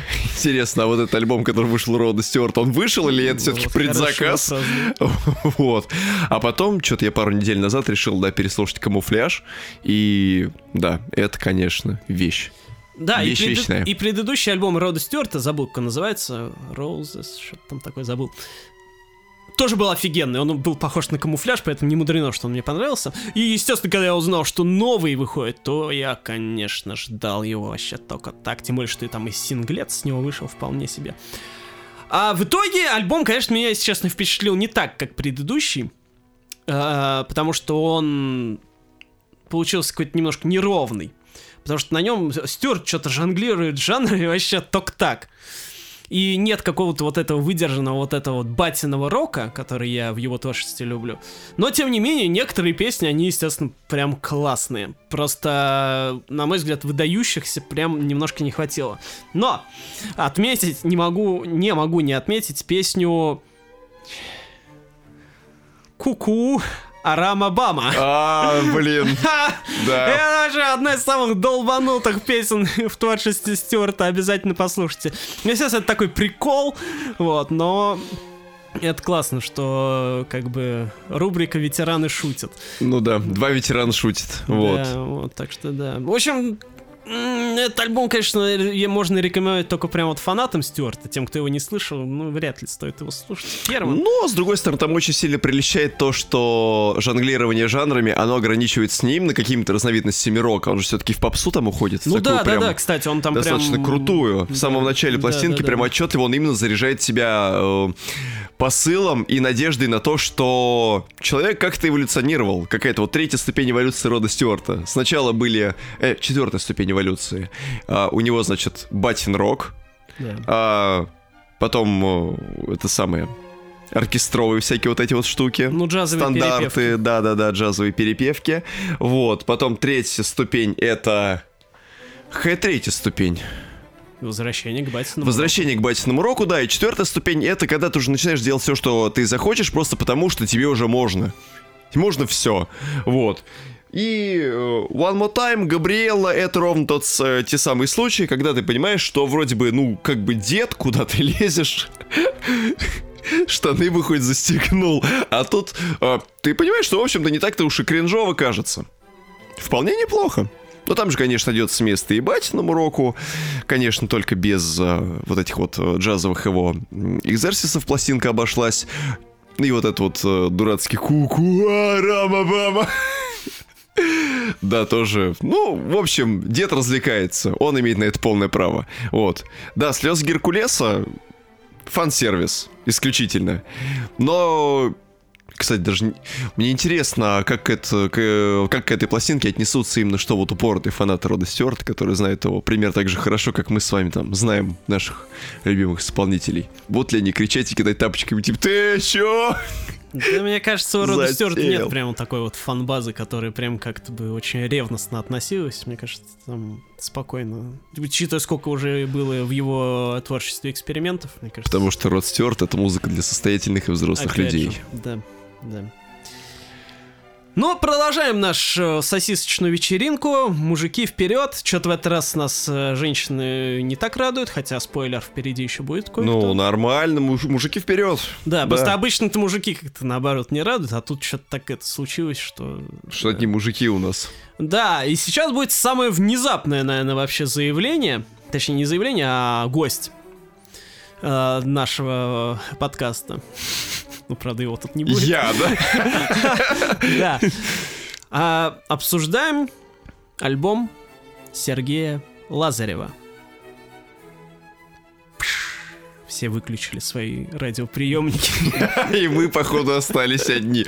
Значит, мы можем говорить сколь угодно долго об этом персонаже. Предыстория. Я узнал, а, кто такой Сергей Лазарев, да, действительно. Да. Я узнал о том, что альбом выходит типа накануне, я такой, блин, опять у Лазарева альбом. Потому что предыдущие два альбома Лазарева, я забыл, как, он, как они назывались. Там что-то типа «это я», Ну да, да, да. вот И там он какой-то в двух там частях еще. выходил. Да. Второй вот это, это я или типа того, а первый забыл, как называется. ты кто Короче, такой? Давай, до свидания. А, короче, они... Там были неплохие песни. Там вот он по 80-м угорел очень сильно. Но в целом это было тяжеловато слушать, особенно вот эту вот вторую часть, которая вроде как это я называется в 19 году, они же, по-моему, В выходили. 19-м, да. Ну, то есть, это вот э, э, уровень сложности прослушивания альбома, вот как у Адель примерно. То есть тоже абсолютно непроходимое болото, в котором ты вязнешь, и вряд ли когда-нибудь выберешься Ну, оттуда. с той лишь разницей, что от Адель ты чего-то ожидаешь. У тебя есть по поводу нее какие-то Я ожидания. от Лазарева ожидаю, потому что у него есть суперхит Lucky Stranger. Это да. Strangers by Nature, да. Да, поэтому я всегда от Лазарева жду, что сейчас он зарядит Lucky Stranger новый, ну или что-нибудь типа того. Но после того альбома я Лазарева для себя условно похоронил. Ну потому что, естественно, у него выходили еще какие-то песни, но что-то вот особо желания никакого их слушать не было. Что-то я слушал, но ничего не впечатлял, вообще ничего в памяти не оседало. И поэтому, конечно, то, что он выпускал альбом, меня насторожило, потому что, ну, вот эти вот все товарищи, которые там а, наши возра- ос- относительно возрастные артисты, ну, которые там под 40 и 50, они альбом не очень жалуют, они же по синглам все угорают. А тут альбом, ну, как бы... Ну, я, я чего, когда уже все послушал, там, что было, я думаю, ну, надо Лазарева послушать, типа, сейчас это, отмучаюсь побыстрее, ну, потому что надо же людям потом рассказывать. Я включил. Сначала- А, Я для начала Да-да. скажу людям, что альбом называется 8. Альбом называется 8, но тут есть Да. обман. Потому что на обложке он называется не 8, а бесконечность. Там есть еще второй обман, о котором я расскажу чуть Обман, позже. да, есть. Да, Там есть тогда даже два обмана, если хотите. Я не знаю, восьмой ли это альбом Лазарева. Мне кажется, нет. Мне кажется, у него поменьше. Но или это бесконечный альбом Лазарева. Который можно крутить на репите, да? Да. Бесконечным мне казался скорее прошлый, потому что он реально был. Бесконечный. Да. В общем, я включил. И что-то я сначала не понял. Ну, слушай, ну, ну Лазарев вроде там, ну, что-то поет, да? Туда-сюда. Ну, ну, туда-сюда, обычно. Потом я- я слушаю дальше, думаю. Что-то вроде не жесть. Вроде и не хит. Потом начинаю слушать дальше, и дальше, и дальше, и я понимаю, что мне, ребята, понравился альбом Сергея Лазарева. Я такой, что? Там есть чему понравиться, потому что Лазарев просто наконец-то взял и угорел. Закрылся в комнате с синтезаторами и угорел. Хрен включил у всех зажигание. Сел медведь в синтезатор и сгорел. Ох, ребят, 8 треков, честно, вот, из которых 3, на самом деле, мы все так или иначе слышали, потому что... Я не слышал. А, потому что трек «Я не могу молчать» уже выходил синглом в 2020 Я году, но могу в другой молчать. обработке. Вы можете молчать, да. А, потом второй трек это «Ароматом», он выходил синглом. А трек «Мечтатели» это, между прочим, кавер на Дим Билана. Да? Да. А, это вот который выходил в э, Давно. сборнике Билана, да? Наверное, в сборнике Билана. Он только сборниками музыку выпускает, потому что не альбомами. Я не помню, когда он выходил, но мне Вот в кажется... этом году у Билана выходил сборник... Юбилейный. Да, 30 или 33. 40. Как... Нет. Или 50. Лет-то ему 40 исполняется, а альбом назывался 30 что-то. 9 и 9. Да. Пора бы к врачу. Наверное, это оттуда, я просто не помню. потому что я Вот, не, не, слушаю просто эта песня, мне кажется, уже достаточно, ну, год или два, потому что я, я, ее слышал я раньше. говорю вам, что я эти синглы, мне на них плевать было. И у вас еще радио, как назло, нет. Вот. И У вот, меня есть радиоточка, между прочим. за которую вы честно платите? Я не плачу. Я плачу, да? Да. Вот. И, собственно, что сделал Серега? Берет, значит, 80-е, закидывает их в блендер, присыпает туда таких традиционных приемчиков из современной музыки, типа э, традиционный ударный, э, pitch-down вокал на бэке, а, где-то он прописывает ритм-секцию просто по приему boom-clap, boom-clap, но главное, что жир вот это 80 синты, он прям лидирует, он прям ведет на себе все. Ну, плюс еще там очень басов накинули Там серьезно. басов в, накинули. В ритм-секцию там просто она... в общем, это- там и аранжировано все это басит. просто шикос. Да, ну то есть у Лазарева, да, у него, конечно, были какие-то песни в подобном стиле, но что-то какие-то они то ли отдельные были, но, наверное, Ну да. это вот какие-то синглы, которые я слушал, но как-то я им не придавал значения. Но когда ты послушал все эти восемь песен подряд, Да. ты понимаешь, что ну наконец-то Лазарев Записал сделал что-то прям, прям вот крутое. То Да. есть вот эти вот, вот на пред предыдущем альбоме «Я не боюсь», вот он назывался. Я не боюсь, да, и Да. это я вот. Вот, на альбоме «Я не боюсь» у него были вот эти 80-ческие треки, которые косили полностью, копировали, мимикрировали под чистые 80-е, да, то есть а, как вот Билан тогда делал, Седокова, и Галич, ну вот когда вот это вот у нас была мини-волна коп- копии, да, 80-х. Это, с одной стороны, прикольно, но это просто такое упражнение, да, ну типа скопировал 80-й, ну молодец, прикольно, иди дальше.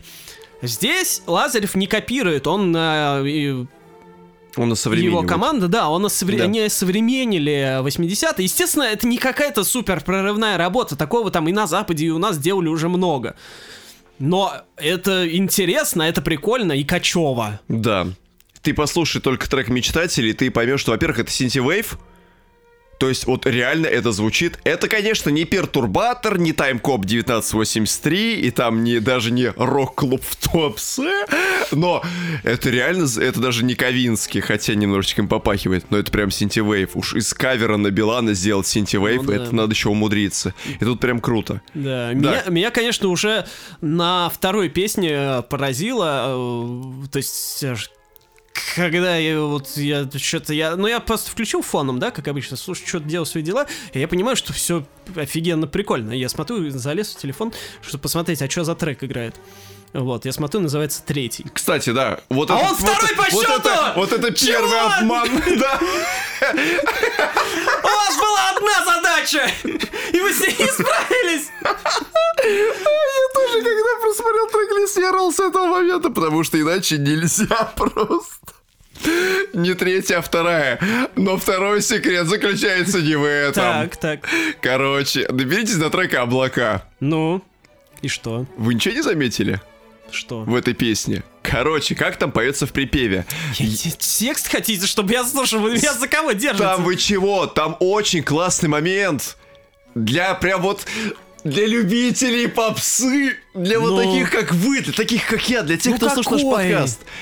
Там идет прямое цитирование песни «Блестящих облака». Он там поет «Унари на у, унари на а, унари на у, Я не заметил. выдыхаю облака».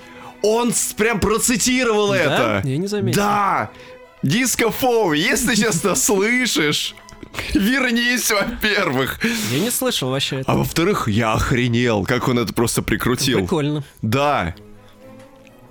Как там было? А, глотаю слезы, вдыхаю грозы, выдыхаю облака. Унари на у, унари на а, унари на у, э, выдыхаю облака. Это Просто я прям потек в этот момент. И эту Ну, песню, да. я ее сейчас, когда к вам ехал, я ее три раза слушал на репите. Просто разрывище. И вот, Чего? кстати, показатель того, что альбом мне зашел, я его послушал то ли два, то ли три раза подряд! Могли бы 8 послушать. Или бесконечно. Да?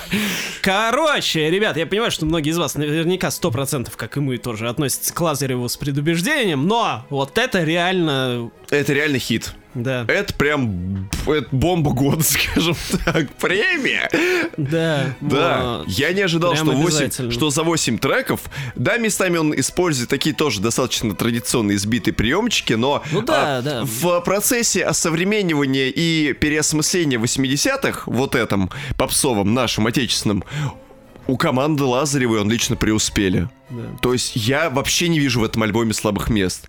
И кавер, ну, я бы и сказал- кавер тут к месту. Я бы сказал, что по мелодиям немножко слабовато, в том смысле, что они... Немножко альбом весь, он такой равномерный получился, в том плане, что там нет каких-то вот прям вау, что вот такая мелодия прям, чтобы хит, как Lucky Stranger. Вот, но в целом картина очень... Очень Ну, в этом плане я не могу молчать, например, очень сильно выделяется. Которая, кстати, в... Мне вот, кстати, ароматом скорее В запомнилось. сингловой версии 2020 года э, она была как-то проще гораздо. И тогда она звучала примерно как такая о, отбивка между номерами КВН на анаболиках. А здесь прям вот 70-е с элементами дипхауса и вот этой современной э, русской попсы. Это очень прям вот э, отличнейшее сочетание. Я, я, я сам не верил до последнего момента, что я э, могу полюбить альбом Лазарева целиком. Потому что я в последний раз э, альбом Лазарева любил, э, вот прям полюбил, когда он Don't Be Fake выпускал. Фейковые чувства, фейковые люди. Знаете, вот живем просто в такое время. Да, не будьте фэками. Не будьте фейками, да. Не распространяйте фейки. Вот. Don't Be Fake был классным. Но с момента Don't Be Fake прошло, прости господи, 15-16 лет. Это давно, это, это практически за это время уже полтора поколения детей выросло. ТикТок появился какой-то там. Люди в инстаграмах стали сидеть. А у Лазарева так долгое время и не выстреливала какая-то вот определенная а, программа целостная. Вот была песня Lucky Stranger, она крутая, несомненно. Но вот этот альбом, он прям вот на одной чаше весов вместе с ним. Так что вот, если у вас есть предубеждение по поводу э, Сережи, отметайте прочь и послушайте этот альбом.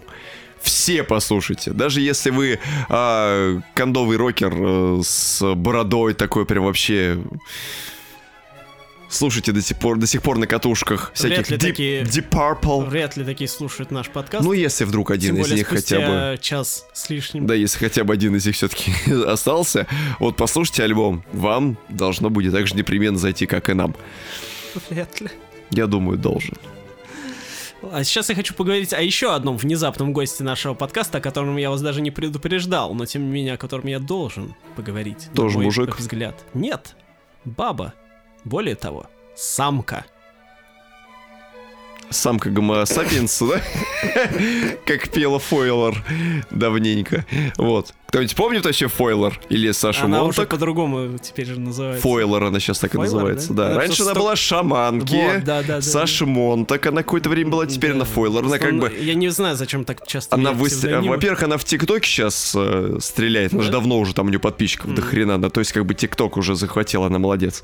Я вам раз не кидал ее ТикТоков? Не помню. Странно. Вот, должен был показать, значит, кино. А вот, у нее просто была песня тоже самка. Самка Гомо Сапиенс. А, точно, да, я что-то такое вспомнил. Короче, нет. Речь пойдет, естественно, об инстасамке. Ох, Которая, это которая выпустил свой новый альбом Money Dealer. доставщик денег. Да, естественно, мы не про рэп тут мы собрались а, обсуждать, и как бы типа это не формат, я просто, я объясню, почему я хочу его обсудить. Потому что этот альбом, как и саму инстасамку, все игнорируют. Ну, помимо, естественно, у нее там типа миллионы слушателей и все такое, и они ее не игнорируют. Но кто, хоть кто-нибудь выпускал рецензию типа на этот альбом? Его кто-нибудь обсуждает? Я думаю, нет. Вот. Увы. Да, э, это, мне кажется, довольно обидно, учитывая, как бы, что инстасамка в русском рэпе сейчас вообще рвет и мечет всех. Вот. А почему, да, почему я хочу поговорить? Я не хочу поговорить про то, какой он говно. Я хочу сказать про то, какой он хороший. Потому что этот альбом я послушал, кстати, не меньше, чем какой-нибудь другой хороший альбом. Короче, Money Dealer я послушал, не знаю, раза 3-4 точно. Плюс, э, я думаю, что 100% песни с этого альбома вы так или иначе слышали в ТикТоке или в соцсетях. Естественно. Поэтому я... они должны были уже вам давно вы есть мозг. Ну, ну две как минимум, вот. да. Это Джуси. Джуси или Психай. Угу. Вот. И песню Джуси я вообще считаю просто шедевром 2021 года. Я понимаю, что, да, сразу сейчас предвосхищая э, Мне мыс- кажется, что сейчас оставшиеся людей. слушатели точно да. выключат подкаст. Посмотрите, я понимаю, что инстасамка, она как бы очень вторичный персонаж, в том плане, что она, точнее не она, а манекен, там ее мужчины делают всю музыку и все тексты. По факту, он, конечно, копирует просто там Cardi B, Меган, ой, Meghan Trainor, это самое, Nicki Minaj, Nicki Minaj, э, Megan Thee Stallion, во многих песнях прям слышно, откуда они э, это взяли. Содрали, ну, да. Типа песня «Факт», это она содрана с WAP а, и еще другие примеры, и в том числе и Джуси, она тоже содрана откуда-то, я только забыл откуда. Но! Все равно, насколько круто Джуси сделан. Ну там такая, вот настолько вот этот речитатив круто сделан, вот настолько вот это перечисление, вот Туси Джуси на, на... Я даже я не могу запомнить, потому что я тексты не слушаю. Пуси Джуси на тусе, Туси Джуси на тусе. Короче, вот этого я не могу просто воспроизвести. Я не понимаю, как она это на концертах поет очень прям вот э, я когда включаю, я получаю просто отдельное удовольствие, что очень редко бывает, от именно слов, ну не, не, не смысловых, а от того, как они э, просто расположены, как между собой эм, срифмованы и сделаны. Ну то есть как бы, наверное, так наверное, рэп в этом надо суть слушать, рэпа да? вообще-то, да, как бы так. Я понимаю, вот, но просто рэп меня очень редко вообще в принципе цепляет, а тут просто, ну, во-первых, что сделано очень умело. Э, оно сделано очень вызывающе и сделано нагло. А я, в принципе, в рэпе для меня это самое важное. Ну, то есть, почему я Фейса люблю раннего, да? Потому что вот он именно, что он нахрапистый, минималистичный, в том плане, что у него слов очень мало во многих треках, хотя не во всех. Вот для меня просто инстасамка, она э, продолжатель традиции вот этого новой школы русского рэпа, которая несколько лет назад появилась, ну, когда там Фараон, появился там какой-нибудь 0.44 Rolls, а, ну вот Фейс, собственно.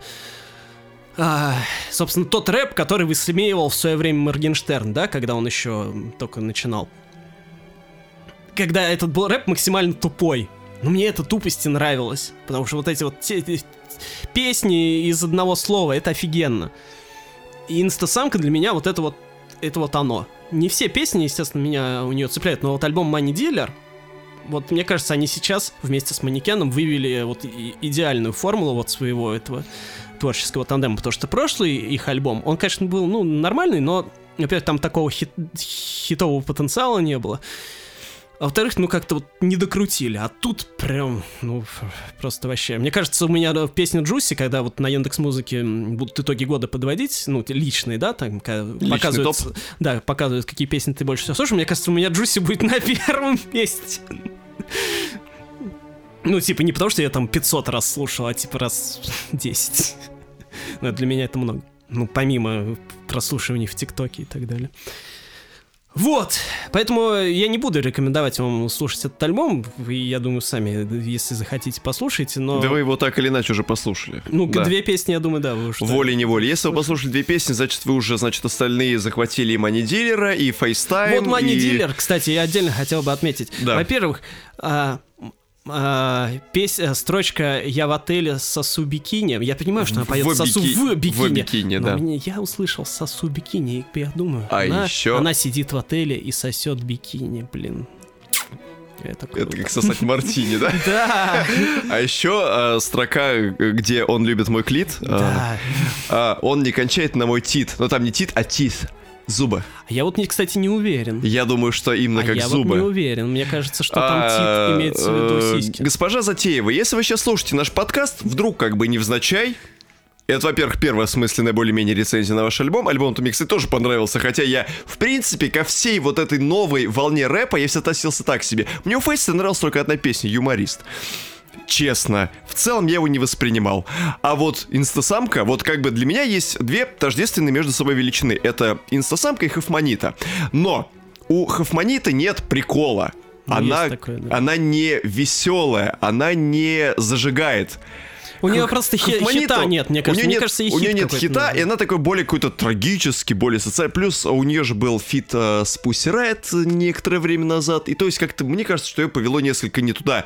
В ней нет какого-то вот фана, простого, тупого фана. Ну а у Даши он есть. И то есть меня тоже пропирает. Вот. Так, собственно говоря, тит как тит или тит как зубы. Ну, вопрос. Это вот Вопрос. э, вопрос творческой интерпретации. Потому Тайны что... человечества за 300. Да. Потому что на самом деле я вот когда, ну когда слушаешь самку просто, и когда потом читаешь текст, многое не это самое. Не, не бьется. Да, Мгм. потому что ты слышишь ты совершенно по-другому многие вещи. Ну, потому что во многом она там, конечно, англицизмов много использует. Не без Да, этого. И всяких э, новомодных, молодежных словечек. Новояз, И поэтому не все порой понимаешь, но тем не менее.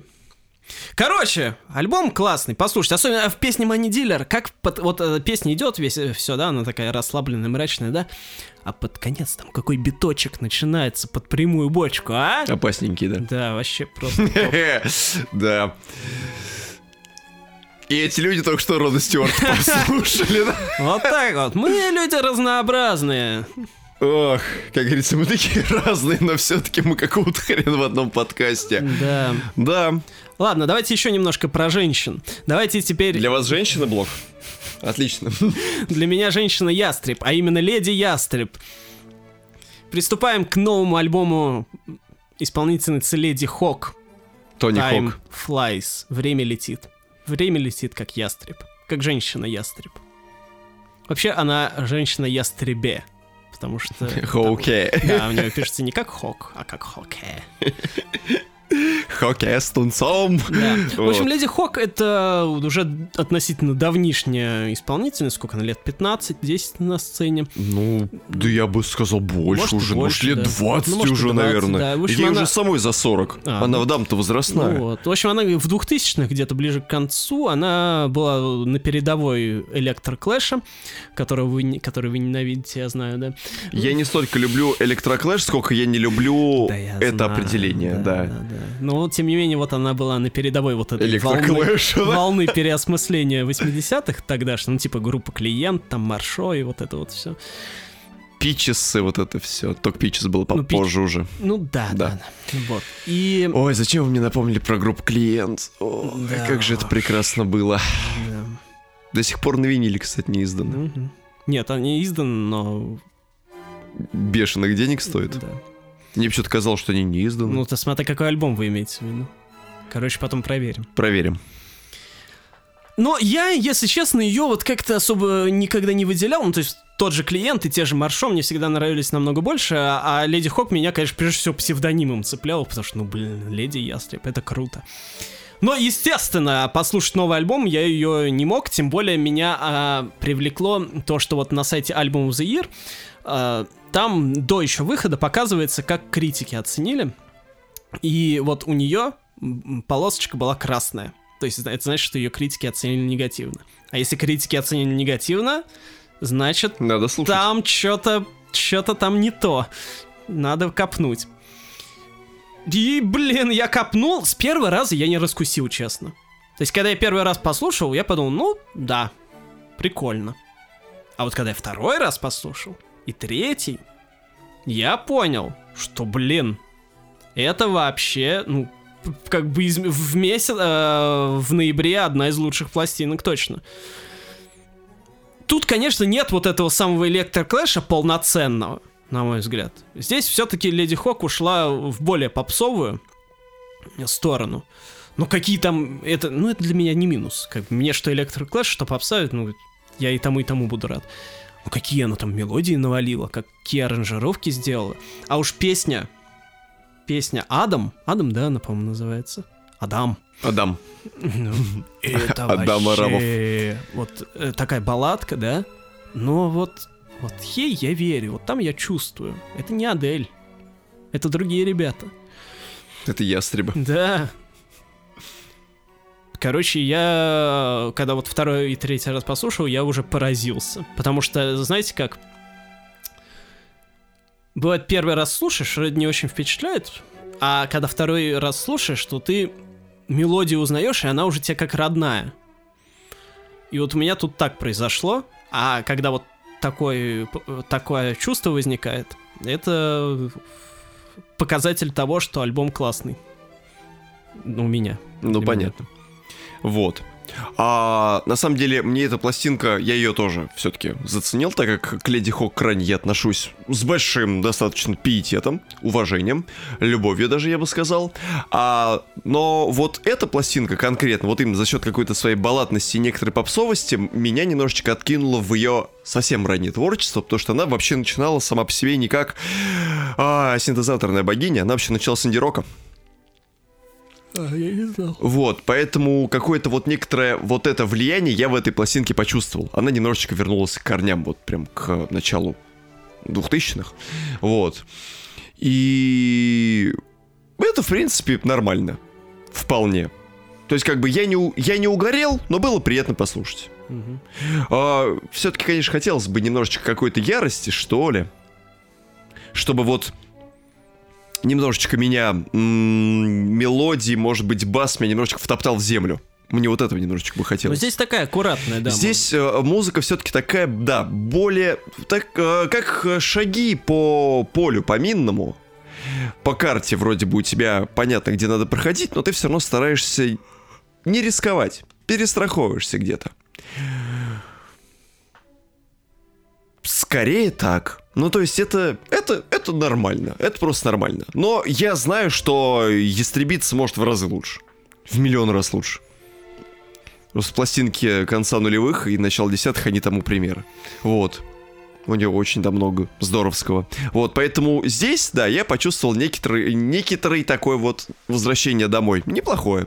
Поэтому время летит. Может быть, конечно, вот как раз в этом названии и отражено то, что вот время-то 20 Не лет надо держаться уже прошло. за прошлое. Надо держаться за прошлое. Надо... Ты вот если и даже здесь э, Леди Хок не начала же грустить по поводу того, что вот я когда-то была инди рок-исполнительница, как это было прекрасно, торговали мерчом по два бакса за футболку на подпольных концертах в бумажной фабрике или в панк-фикшене. Она немножечко, но она совершенно отпустила этот период и сейчас просто вспоминает о нем, знаете, как обычно вспоминают взрослые люди, когда пересматривают старые фотографии. Mm-hmm. Вот. А с такой очень приятной теплой ностальгией. Вот тут происходит примерно так. Она немножечко озирается ретроспективно на а, свой предыдущий жизненный опыт и его немножечко вкладывает в а, свою новую музыку. Это здорово. Тоже. Поэтому пластинку тоже рекомендуем, но больше гораздо рекомендуем ознакомиться со всей вот этой вот 20-летней предыдущей историей женщины-ястреба. Нет, я рекомендую эту. Ну ладно. А. Вы рекомендуете это, я рекомендую прошлое, так сказать. Я же держусь за прошлое. Ну понятно. Скажите, вообще альбом-модель понравился? Ох. Ладно, давайте о некоторых альбомах еще коротенько расскажем, потому что о них э, особо подробно не остановиться. А, начнем опять с женщин, э, у нас женский блок, давайте продолжим. Значит, Ани Лорак выпустила свой, если честно, там какой-то дохрена по счету, типа 20 что ли, альбом. Да, ведь э, вам только сейчас может казаться, что вроде бы Ани Лорак на сцене последние лет 5, у нее карьера-то уже длинная, дорог долгая, честно, не помню уже с какого года она функционирует, но это уже было овер давно. И да, у нее вышел очередной студийный альбом. Я жива, я жива называется. Если вы вдруг сомневались, что Ани Лорак жива, то она жива. 17 альбом, между 17 прочим. Вы могли альбом. подумать, что у Ани Лорак 17 альбомов? Я сейчас думал, что у нее 0 альбомов. Нет, ну не могло быть вполне себе за то время, что она так или иначе э, выступает на новогодних огоньках. Могло там наковыряться материальчику-то на один альбом, может быть другой. А так уже 17 да. Да, нет, за то, что она все еще выпускает альбомы и в таком количестве, за это, естественно, респект. А вот с остальным сложнее уже. А, потому что то, что Ани Лорак жива, если честно, верится с трудом, судя по музыке, потому что по ней кажется, что она умерла. Потому что впечатления в целом у меня от альбома Ани Лорак, ну, примерно такие же, как от э, большинства песен на альбоме 30 Адель. То есть это тоже вот это вот бесконечное погружение в пучину, в темную, знаете, вот это вот эм, глубины океана, где обитают, обитает рыба-удильщик с э, фонарем на голове. Да-да-да. То есть даже самой рыбе нужен фонарь, чтобы понимать, где что. Казалось бы, она и так знает все, она живет там всю жизнь, но нет, ей нужен фонарь.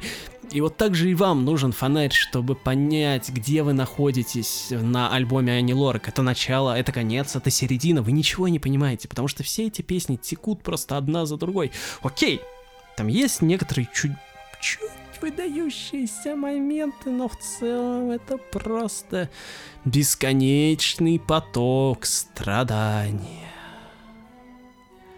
в котором просто не, раз, не разобраться.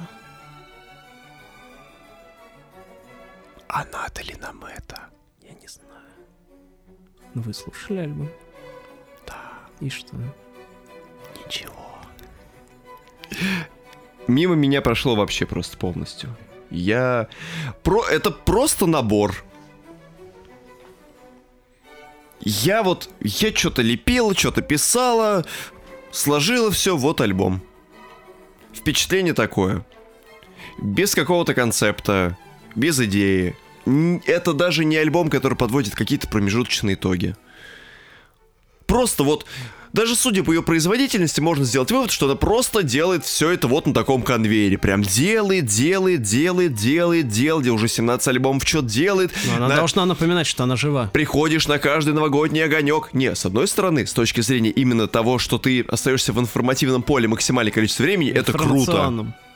А я в каком сказал? Информативном. Информативном поле. Информативное поле. Это когда ты выходишь на поле с овсом, и ты, типа, а каждый колосок тебе какую-нибудь новую информацию говорит, какой-нибудь новый факт. Я бы очень хотел прийти на поле, где говорят колоски. Вот.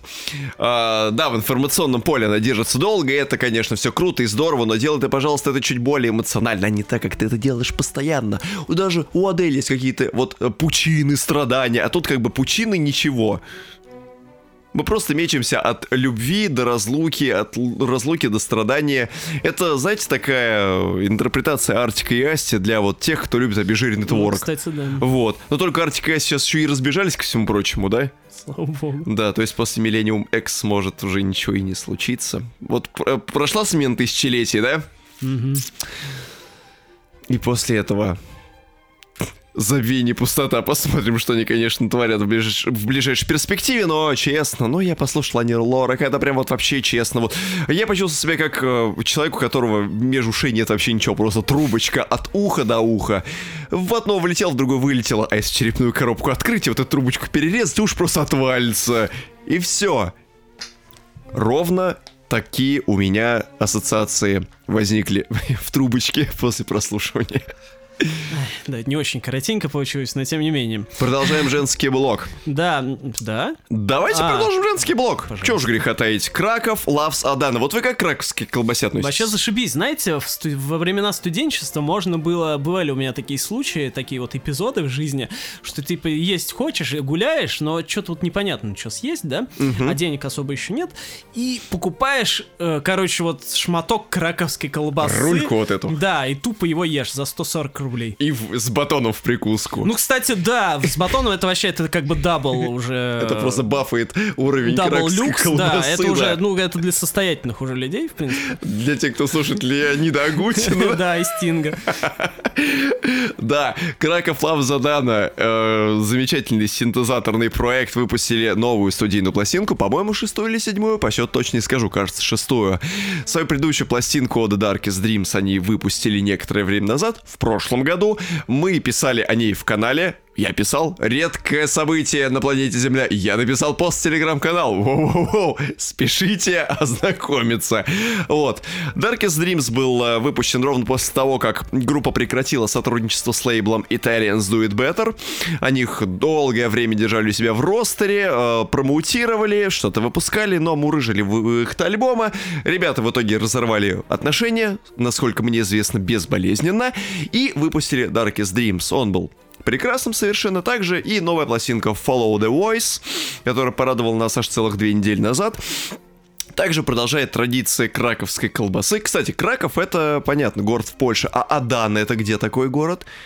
А вообще есть такой город интересный или нет? Адана.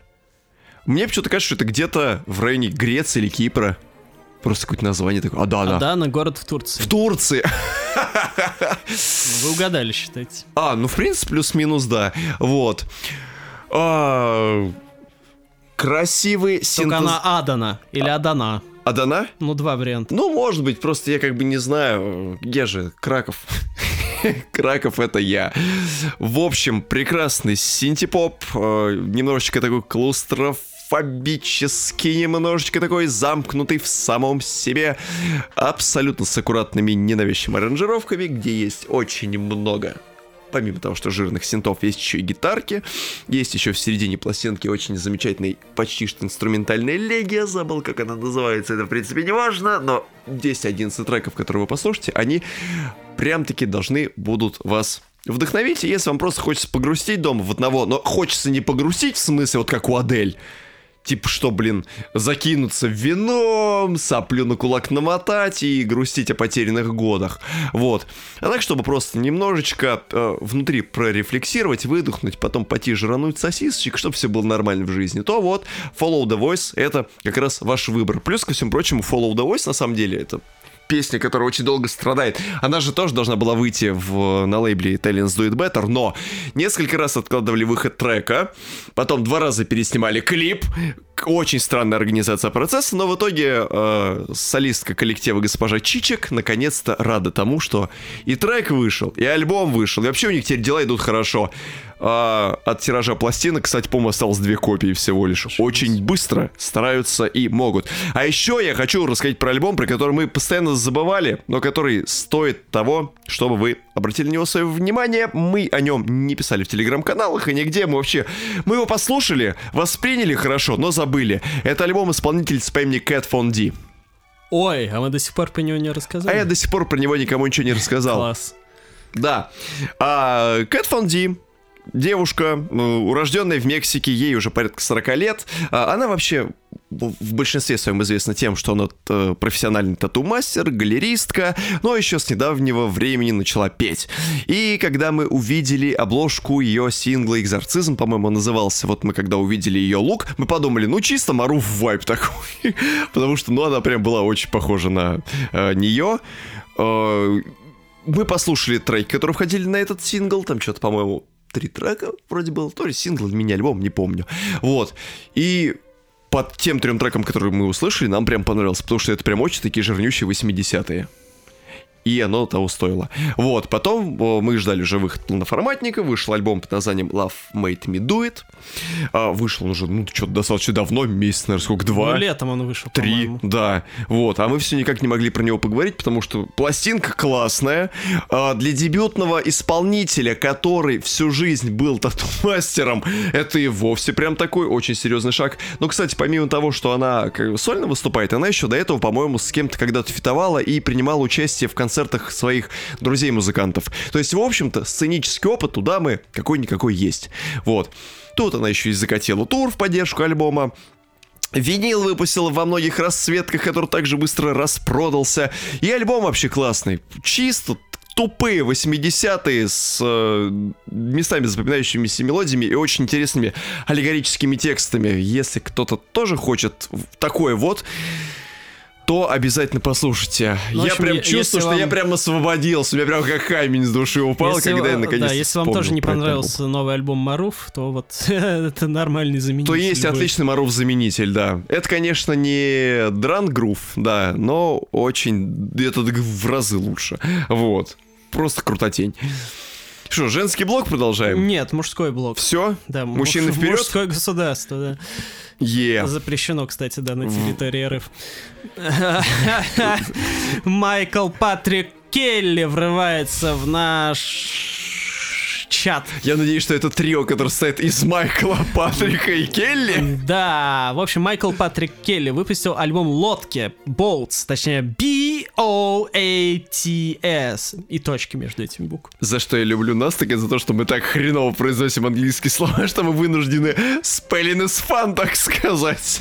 Я должен был просто подчеркнуть. Короче Да. говоря, была такая группа в... Когда, в 80-х, что ли? Или даже в 70-х под названием Келли Фэмили. Европейская... Точнее, забыл, короче, откуда но известна она была больше всего в Европе, особенно в Германии. И в Англии, по-моему, тоже. И... А, из Ирландии она, я вспомнил. Так. Вот, и... Ней это была такая типичная вот эта вот семейная группа, которая исполняла такой, ну, ты поп, такой, типа, с немножко фолком, ну, так, э, да, да, да, ничего такого, как бы, сверх э, выдающегося. И я не знал, если честно, я знал эту группу, ну, не без подробностей, я не знал, что вот этот вот Майкл Патрик Келли, он имеет какое-то к ней отношение, это потом можно, я просто вам предысторию рассказываю. В общем, это Майкл Патрик Келли, это участник од- один из этих групп, соответственно, он там был ребенком, еще давно участвовал, а потом он в 90-х, по-моему, уже начал свою сольную карьеру, и вот дожил. Я-то, я включил этот альбом, просто не помню почему, просто увидел в списке релизов, но альбом, обложка нормальная включил. И я что-то вообще улетел. Что-то вот давно меня, если честно, мужики и певцы так не поражали. Да у нас И сегодня нес- вообще Несмотря на то, что да, сегодня мы много поражение. таких- Да, Поражение. Звучит как-то упаднически. ну чисто... Вот вы слушали, да? Я послушал. слушали? Ну, по-моему, просто вообще музыкальная, мелодическая амброзия. То есть, я, это вот прям вот такие мелодии, такие аранжировки, вот прям как будто для меня написаны. Я прям, прям вот, мне слов нет. Ну, я тоже по-своему кайфанул, кстати. Мне почему-то даже захотелось в лодку и сплавляться куда-то по реке. Да. Вот. Чтоб один сидишь, слушаешь музыку и сплавляешься. Это, в общем, послушайте Да. этот альбом, потому что я его... э, Тут не нужно вообще ничего знать об исполнителе, не нужно ни, ни к чему быть готовым. Вы, скорее всего, кайфа- кайфанете. Вот, и кратко еще о новом альбоме группы Westlife, которая до сих пор жива. Ну, ветераны двухтысячных, те, кто смотрел тогда MTV, читал журнал Cool и так далее. Я думаю, помнят такую группу, потому что в свое время она была, ну, типа наравне с Backstreet Boys, Five и так далее. Но чуть-чуть рангом пониже, как будто.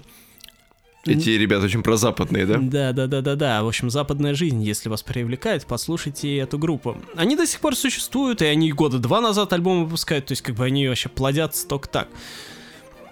Но я не скажу, что они... У них как тогда было, в принципе, не то, что прям шибко выдающийся. Них не было какой-то вот изюминки. Мне Five всегда вот нравились, что у них была какая-то вот жилка. Westlife, они, конечно, поскушнее как-то всегда были. И новый альбом, который называется Wild Dreams, не Wildest, да, не самые дикие, а просто такие диковатые мечты. Я даже слушать что-то не собирался, но включил и был удивлен. Звучит вполне себе нормально. Вполне себе танцевально, современно, попсово и прикольно.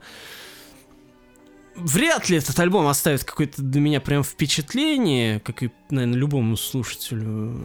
Но это прикольно. Еще прикольно, что у них лейбл называется East West. И почему нет группы East Life, я не знаю. Почему она должна тоже выпускаться на этом лейбле, по идее. Это должна быть какая-то корейская группа. Ну да. East Life, да. Ну, если вы не понимали наш э, прекрасный английский на слух, то в описании подкаста есть э, Все названия. список всех релизов, которые мы сегодня обсуждали, а также ссылки на все наши платформы. Подписывайтесь, слушайте, читайте и так далее. А с вами были Шестидесятник 75-ов. и Юрий Юрьевич.